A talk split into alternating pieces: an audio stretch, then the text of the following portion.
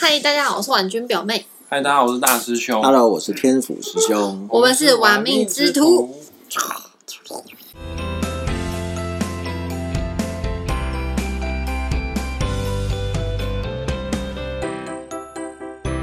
我们今天终于请到久违的天府师兄。啊，谢谢大家。新之前春特我太辑对，新春特辑，之前我太懒惰了，你知道吗？人老了就是会懒。今天为什么天府师兄会出来？当然、啊，这个一来他是真的来，啊，二来啊，在我们的粉丝团上面啊，有粉丝要求说很久没有看到天府师兄了。我没有想到我们这个频道里面竟然有天府师兄的粉丝，因为他是我们频道里面最少出现的那一个。有时候，我想大家其实，在二零二零年过得都很闷。那可能有的人会想要多知道一点跟自己，不管是财运有关的，或者是财务有关的问题。哦，所以我们想说，既然有粉丝，我们也不可以让粉丝失望。所以，当然，新春第一天我就跳出来，情意相挺。没错，今天是一月几号？二好问题，今天二号，对，对，今天一月二号，然后刚好天府师兄他有事来台北，我们就约了见面。不是一放完假就要死也要把他拖出来，对，因为其实我们从上一次，我们上一次特辑就是过年的时候在讲的嘛，对不对哎、对？我发现你真的是千呼万唤始出来，哎、嗯，真从，拉赖的话，你就会知道我们多久前我就已经在跟你说什么时候吃饭，什么时候吃饭，什么时候吃饭，哎呀，这个人老了，对不对？还是妹不够正，对所以对？对不对？我以前出马都条件一定要，对不对？这个，有手那对，一定要，嗯，然后我这边啊会诊的一些问题，从我们上一次拍片累积到现在将近一年的时间，嗯有关于投资理财的问题，我们等一下来问天府师兄。嗯，好，那我一定是知道的就讲，但是一样哈，我们一定要先做一些事先的声明哈。首先哈，我们这也不是投信投顾，好，所以我们只会跟你分享，跟大家分享一下一些经济面的问题哈。那个股的部分就大家要自己做功课了。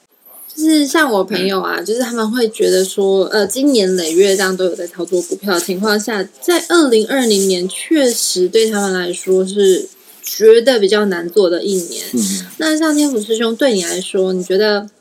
二零二零在你的投资理财里面有没有什么样子的变化？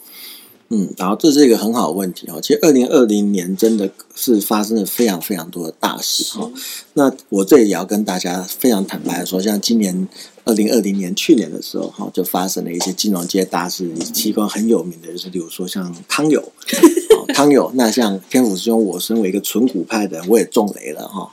那但是其实在这个地方，我们会看到，呃。两派的人的做法不一样哈，其实他二零二零年的绩效会差非常的多啊。一种是非常喜欢短进场、短进短出的哈，短线操作，然后再加上融资融券做杠杆的人，哦，他们的二零二零年都非常非常难过。二零二零年，你看我们从三月开始，这股票先大跌，对啊，然后全部人都说完蛋了，然后忽然一个 V 型反转，然后大家都说是个小反弹，空军要来了，对，然后每个人都在猜空军的空点在哪里，猜高点在哪里，然后啵啵啵啵啵啵一路嘎嘎嘎嘎嘎到外太空去，然后就先死一波人。对然后当大家都觉得 OK 的时候，又再跌了一波，然后大家就说这一次真的狼来了，又空进去了以后呢，叭叭叭叭叭叭，然后台股就又创新高，上了一万四，上了一万四以后，大家就讲说这个川普大选你选输了一定会大跌，结果又大涨。哦，那其实对于我们每次都讲说，像投资这件事情应该是这样子的哈，你买一间公司的时候，你是因为我想要成为这间公司或者它的股东嘛。对那我们会看到，其实，在比较稳健操作，就是说我今天知道为什么我要买一间公司，买它是为了拥有这间公司的获利能力的人。好、其实他们的二零二零年、今年都是过得非常不错的。如果会吗？会啊，你看，像很多人，例如说，我们举个例，台积电，哦，护国神山，现在这个讲到不要再讲话题，每个在拆高点、准备融资融券放空做杠杆的人，哈，今年都损伤惨重。那倒是默默的放着台积电的人，他就从三百路放到五百来，他们就倒是可以都可以获利获到，嗯，对不对？那像非常多的人，例如说跳进来追的今年很有名的天国一辉的医药股，对对不对？几乎都是追在很高点，现在继续套在那里，或者说有一些人在抢这个原油，哦，放空原油，哦，对反二，对，没错，正二反二，结果现在对不对？一切归零啊、哦！所以说这也是妖股哎、就是我有看到它，然后对它从两块突然变到四十几块，对，然后就然后忽然就消失了。对，其实太多了。然后像今年还有很多的官司的案子，或者说是例如说大同啊，那个已经几年都是啊，对闹到，但是现在忽然就有一个解决方案，然后或者说是一些还有像什么广明啊诸如此类，非常非常非常多的，而且你持之以恒。如果说你维持你的当年的立场，你是冷静分析过的，你不会因为市场的风声就随便乱动的人，其实在二零二零年都是赚钱盈余的。如果说再加上他们在领了二零一九的股利股息，那其实收入都是非常非常可观的。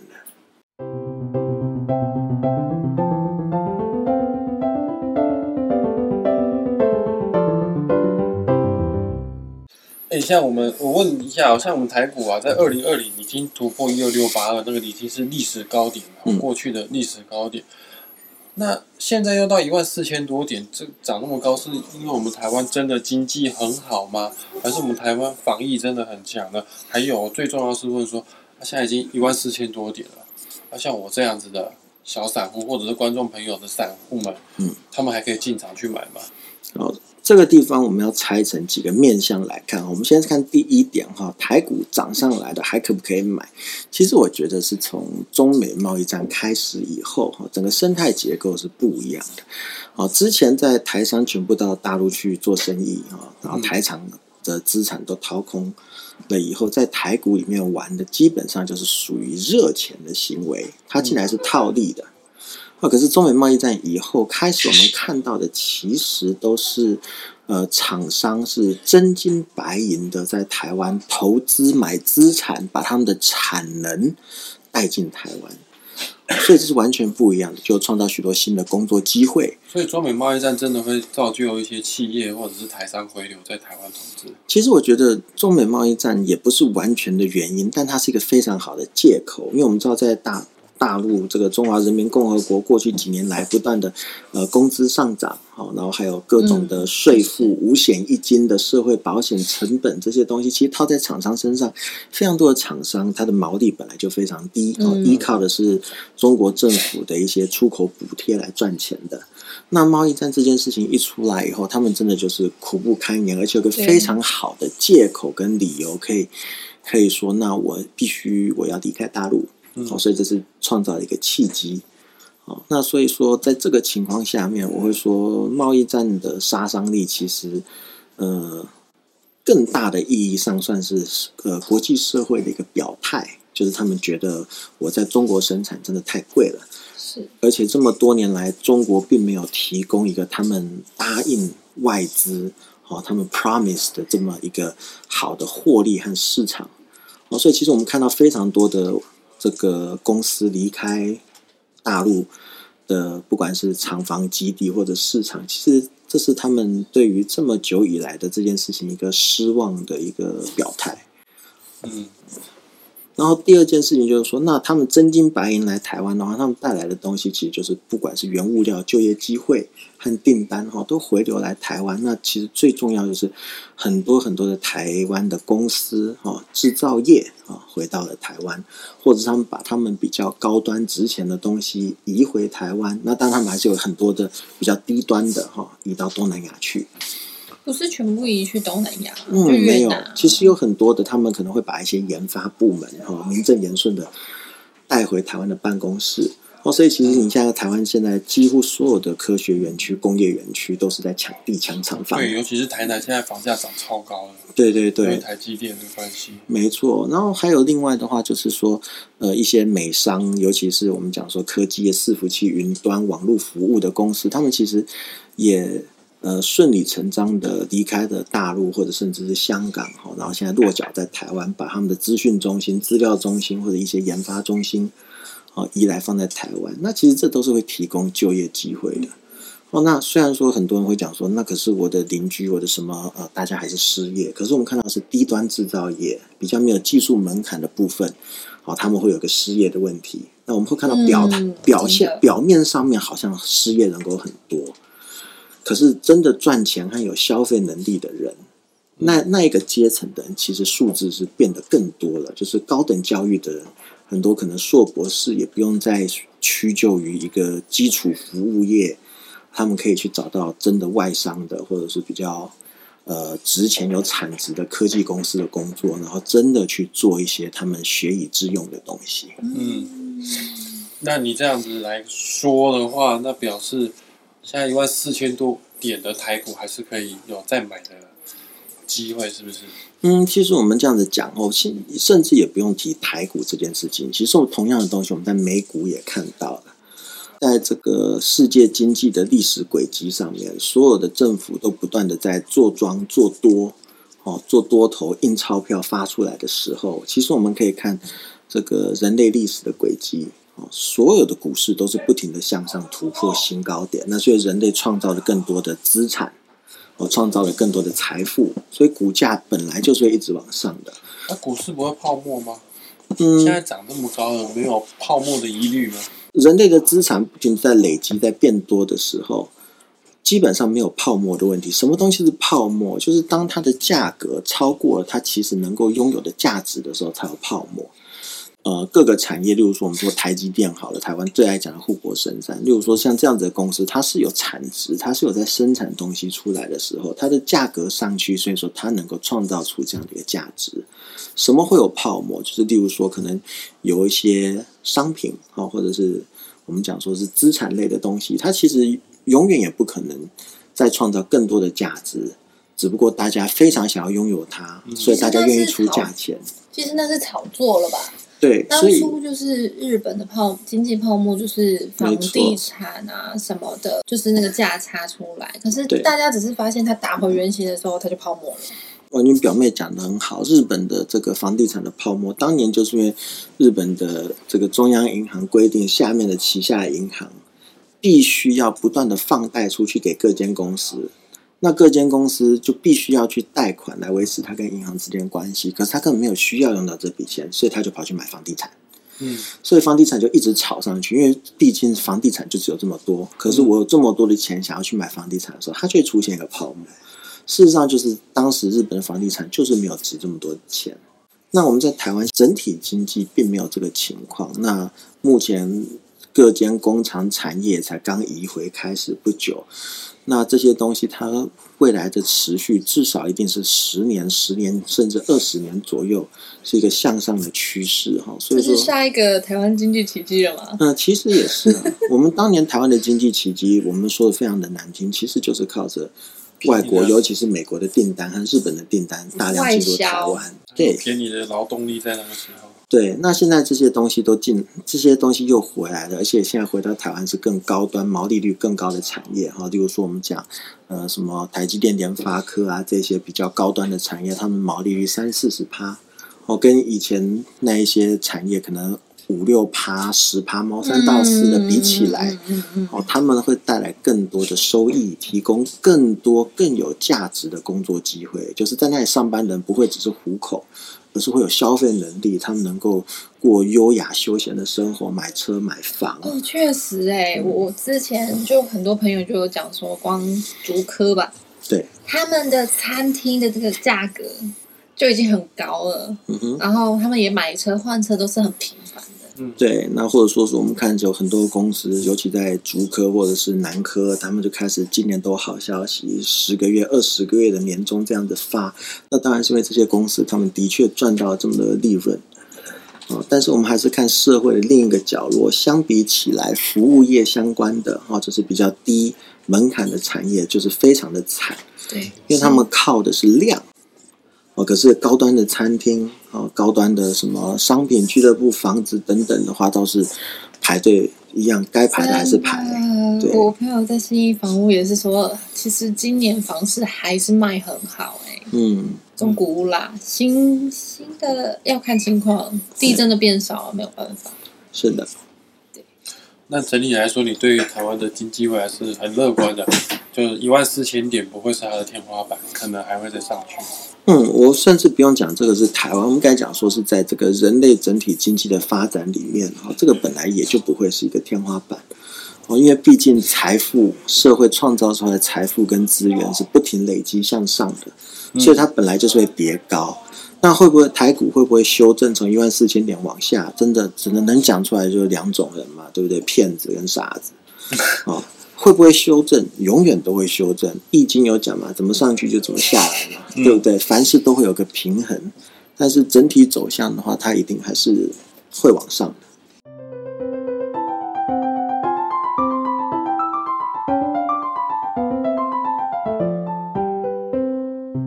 刚才突然想到一个，就是泡沫化这件事情。嗯，那相对的，最近不是大家一直在讲说美国一直在印钞，对，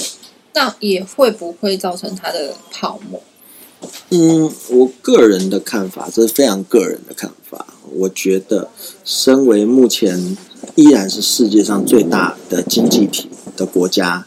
还有整体货币在国际间公认的公信力，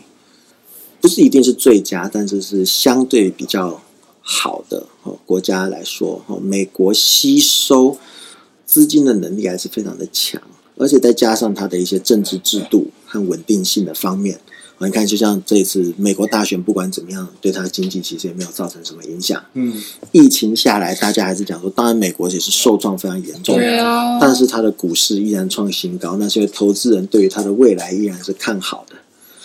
哦，那如果在这些情况下面的话，其实你说泡沫化的话，我觉得直到美国这个国家它的产出没有办法再对应到它真实本身价值的时候，才会有这种问题。可是我们现在看，我们生活周遭使用的所有的产品、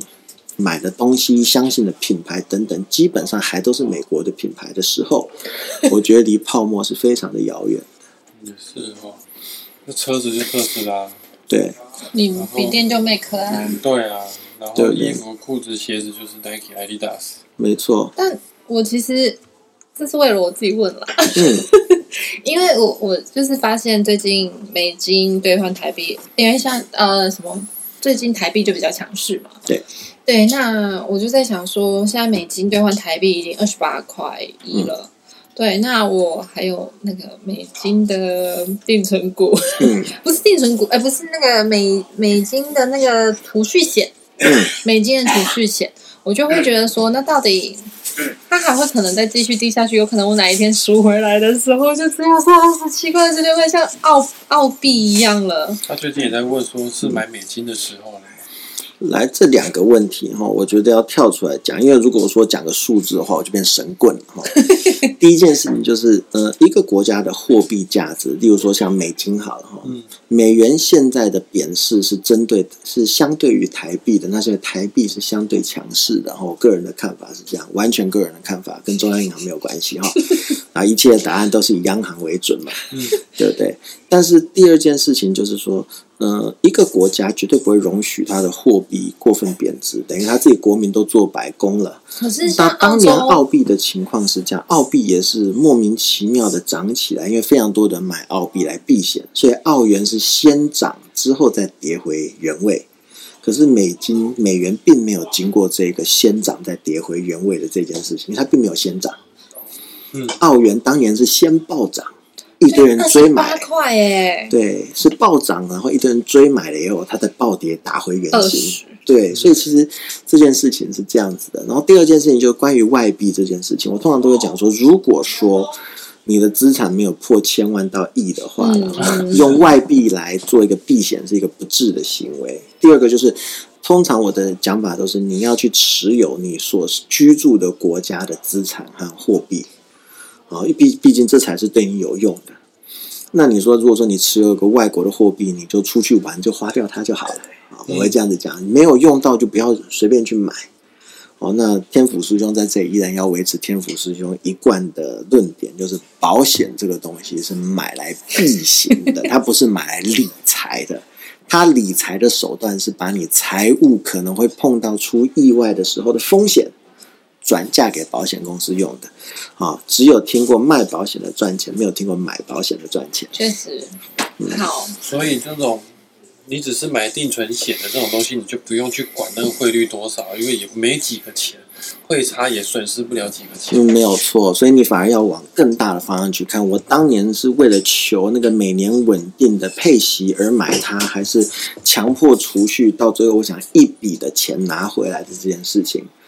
对，所以更更重要的事情就是说，当你要买一个金融商品的时候，你要先搞清楚你为什么买。所以业务员是你的亲戚、好朋友，还是他非常的正呢？啊，还是因为你想清楚了这个东西对你的财务规划是有帮助的？因为毕竟最大最大的风险就是流动性的风险。你买了满手的保险产品，可是没有现金。哦，对啊，很多人都是这样。嗯，那我们今天就先到这边，因为一下子讲太多的话，我怕观众朋友也没办法吸收啊。天武师兄太强了，随便丢一个问题，他可以回超多话给我们，连奥比都可以拿。没有啊，其实是我问题问太多。那我们今天就先到这边了，我们下一集再见，拜，拜。拜拜。